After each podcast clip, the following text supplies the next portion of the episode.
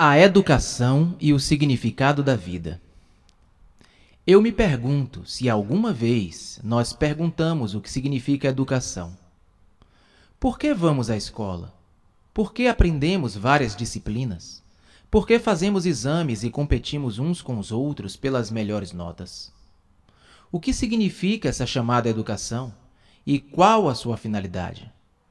Esta é realmente uma pergunta muito importante não apenas para os alunos, mas também para os pais, para os professores e para todos que amam esta terra.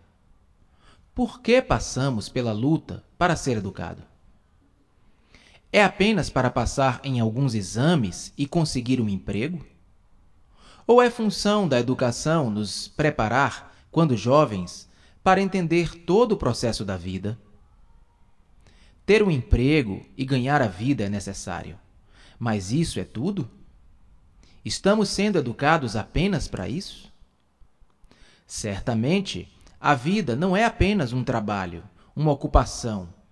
A vida é algo extraordinariamente amplo e profundo. É um grande mistério, um vasto domínio em que atuamos como seres humanos. Se apenas nos prepararmos para ganhar a vida, perderemos todo o sentido da vida. E entender a vida é muito mais importante do que apenas se preparar para os exames e se tornar muito proficiente em matemática, física ou o que você quiser. Portanto, se somos professores ou alunos, não é importante nos perguntar por que estamos educando ou sendo educados? E o que a vida significa? A vida não é uma coisa extraordinária? Os pássaros, as flores, as árvores florescentes, os céus, as estrelas, os rios e os peixes nelas, tudo isso é vida. A vida é o pobre e o rico. A vida é a batalha constante entre grupos, raças e nações. A vida é meditação. A vida é o que chamamos de religião. E também são as coisas sutis e ocultas da mente, as invejas, as ambições, as paixões, os medos, as realizações e as ansiedades. Tudo isso e muito mais é vida. Mas geralmente nos preparamos para entender apenas um pequeno canto dela. Passamos em certos exames, conseguimos um emprego, nos casamos, temos filhos e depois nos tornamos cada vez mais parecidos com máquinas. Continuamos com medo, ansiosos, com medo da vida. Assim, o que vai acontecer com todos nós quando crescermos e formos homens e mulheres? Você já se perguntou o que fará quando crescer? Com toda a probabilidade, você se casará e, antes de saber onde está, será mãe e pai. E então você estará amarrado a um emprego ou à cozinha, na qual gradualmente desaparecerá. Isso é tudo que sua vida vai ser? Você já se fez essa pergunta? Se sua família é rica, você pode ter uma posição bastante boa, já garantida. Seu pai pode lhe dar um emprego confortável, ou você pode fazer um casamento rico. Mas também aí você decairá, se deteriorará. Você vê? Certamente, a educação não tem sentido, a menos que o ajude a entender a vasta extensão da vida com todas as suas sutilezas, com sua extraordinária beleza, suas tristezas e alegrias. Você pode ganhar diplomas, ter uma série de letras após o seu nome e conseguir um emprego muito bom. Mas e depois? Qual é o sentido de tudo se, no processo, sua mente se torna monótona, cansada, estúpida? Então, enquanto você é jovem, não deve procurar descobrir o que é a vida? E não é a verdadeira função da educação cultivar em você a inteligência que tentará encontrar a resposta para todos esses problemas? Você sabe o que é inteligência? É, sem dúvida, a capacidade de pensar livremente, sem medo, sem fórmula, para que você comece a descobrir por si mesmo o que é real, o que é verdadeiro, mas se você estiver com medo, nunca será inteligente. Qualquer forma de ambição espiritual ou mundana. Gera ansiedade, medo. Portanto, a ambição não ajuda a criar uma mente clara, simples, direta e, portanto, inteligente. Você sabe, é realmente muito importante, quando você é jovem, viver em um ambiente no qual não há medo. A maioria de nós, à medida que envelhecemos, fica assustada. Temos medo de viver, medo de perder o emprego, medo da tradição, medo do que os vizinhos ou do que a esposa ou o marido diriam, medo da morte. A maioria de nós tem medo de uma forma ou de outra. E onde há medo, não há inteligência. E não é possível para todos nós, enquanto jovens, estar em um ambiente em que não haja medo, mas uma atmosfera de liberdade liberdade não apenas para fazer o que gostamos, mas para entender todo o processo do viver? A vida é realmente muito bonita. Não é essa coisa feia que fizemos dela. E você pode apreciar sua riqueza, sua profundidade, sua extraordinária beleza somente quando você se revolta contra tudo contra a religião organizada, contra a tradição, contra a atual sociedade podre, para que você, como ser humano, descubra por si mesmo o que é verdadeiro. Não imitar, mas descobrir. Isso é educação, não é? Viver é descobrir por si mesmo o que é verdade. E você pode fazer isso somente quando houver liberdade, quando houver uma revolução contínua interiormente, dentro de si, não é? É muito fácil se conformar com o que sua sociedade ou seus pais e professores lhe dizem. Essa é uma maneira fácil e segura de existir. Mas isso não é viver, porque nela há medo, decadência, morte. Mas você não é incentivado a fazer isso. Ninguém lhe diz para questionar, para descobrir por si mesmo o que Deus é. Porque se você se rebelar, se tornaria um perigo para tudo o que é falso. Seus pais e a sociedade querem que você viva em segurança, e você também quer viver em segurança. Viver com segurança geralmente significa viver em imitação e, portanto, com medo. Certamente, a função da educação é ajudar cada um de nós a viver livremente e sem medo, não é? E criar uma atmosfera na qual não haja medo requer muito pensamento de sua parte e da do professor, do educador. Você sabe o que isso significa? Que coisa extraordinária seria criar uma atmosfera na qual não há medo? E devemos criá-lo, porque vemos que o mundo está envolvido em guerras sem fim. É guiado por políticos que estão sempre buscando poder. É um mundo de advogados policiais e soldados, de homens e mulheres ambiciosos, todos querendo posição e lutando entre si para obtê-la. Depois, há os chamados santos, os gurus religiosos com seus seguidores. Eles também querem poder, posição, aqui ou na próxima vida.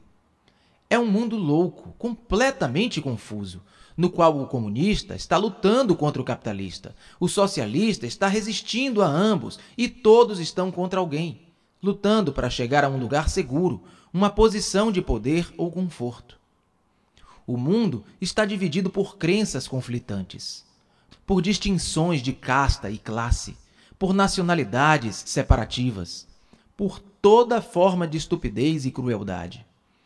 E este é o mundo em que você está sendo educado para se encaixar. Você é encorajado a se enquadrar na estrutura dessa sociedade desastrosa. Seus pais querem que você faça isso e você também deseja se encaixar. Agora, a função da educação é meramente ajudá-lo a se conformar com o padrão dessa podre ordem social ou é lhe dar liberdade? liberdade completa para crescer e criar uma sociedade diferente, um novo mundo. Queremos ter essa liberdade, não no futuro, mas agora. Caso contrário, todos poderemos ser destruídos. Devemos criar imediatamente uma atmosfera de liberdade para que você possa viver e descobrir por si mesmo o que é verdadeiro, para que se torne inteligente, para que possa enfrentar o mundo e entendê-lo, não apenas se conformar com ele, para que interiormente, profundamente, psicologicamente, você esteja em constante revolta. Porque são apenas aqueles que estão em constante revolta que descobrem o que é verdadeiro, não o homem que se conforma, que segue alguma tradição.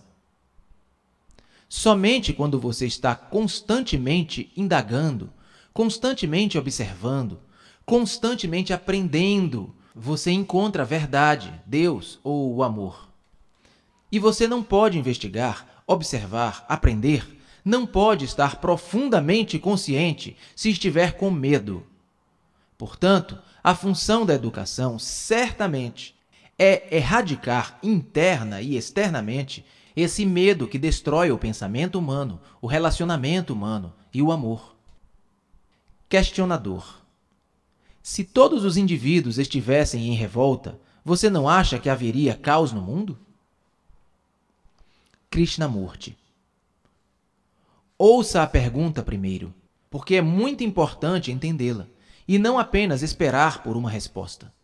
A questão é: se todos os indivíduos estivessem em revolta, o mundo não estaria em caos? Mas a sociedade atual está em uma ordem tão perfeita que o caos resultaria se todos se revoltassem contra ela? Não existe caos agora? Tudo é bonito, não corrompido? Todo mundo está vivendo feliz? O homem não é contra o homem? Não há ambição, concorrência implacável? Então, o mundo já está no caos. E esta é a primeira coisa que cumpre perceber. Não tome como certo que se trata de uma sociedade organizada. Não hipnotize-se com palavras. Seja aqui na Europa, na América ou na Rússia, o mundo está em processo de decadência. Se você perceber a deterioração, terá um desafio. Você é desafiado a encontrar uma maneira de resolver esse problema urgente. E como você responde ao desafio é importante, não é? Se você responder como hindu ou budista, cristão ou comunista, sua resposta será muito limitada, o que não é nenhuma resposta.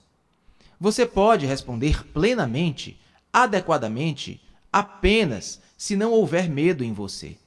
Apenas se não pensar como hindu, comunista ou capitalista, mas como um ser humano total que está tentando resolver esse problema. E você não pode resolver a menos que se revolte contra tudo, contra a ambiciosa aquisição em que a sociedade se baseia. Quando você mesmo não é ambicioso, não é aquisitivo, não se apega à sua própria segurança, só então você pode responder ao desafio e criar um novo mundo. Interrogante. É verdade que a sociedade se baseia na aquisição e na ambição. Mas se não tivéssemos ambição, não decairíamos? Krishnamurti. Essa é realmente uma pergunta muito importante e precisa de muita atenção. Você sabe o que é atenção? Vamos descobrir. Na sala de aula, quando você olha pela janela ou puxa o cabelo de alguém o professor pede para você prestar atenção. O que significa o quê? Que você não está interessado no que está estudando e, portanto, o professor o obriga a prestar atenção. E isso não é atenção.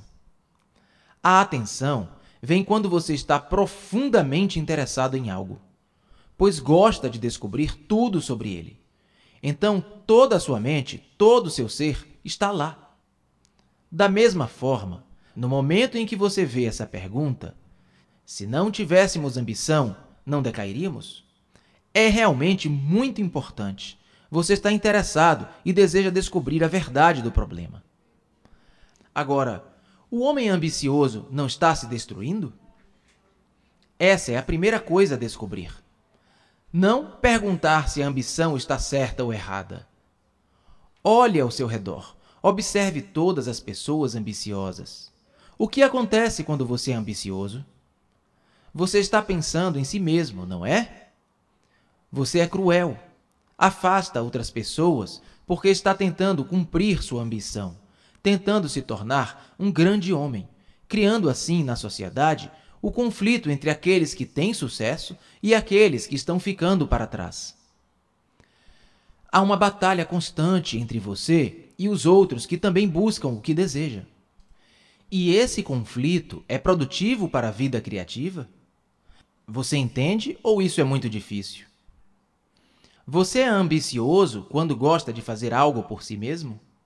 Quando você está fazendo algo com todo o seu ser, não porque deseja chegar a algum lugar, ou ter mais lucro ou maiores resultados, mas simplesmente porque gosta de fazê-lo. Nisso não há competição. Você não está lutando com ninguém em primeiro lugar. E a educação não deve ajudá-lo a descobrir o que realmente gosta de fazer, para que, do começo ao fim de sua vida, trabalhe em algo que você acha que vale a pena e que para você tem um significado profundo? Caso contrário, pelo resto de seus dias, você ficará infeliz, sem saber o que você realmente quer fazer. Sua mente entrará em uma rotina na qual há apenas tédio, decadência e morte. É por isso que é muito importante descobrir, quando você é jovem, o que realmente gosta de fazer. E esta é a única maneira de criar uma nova sociedade.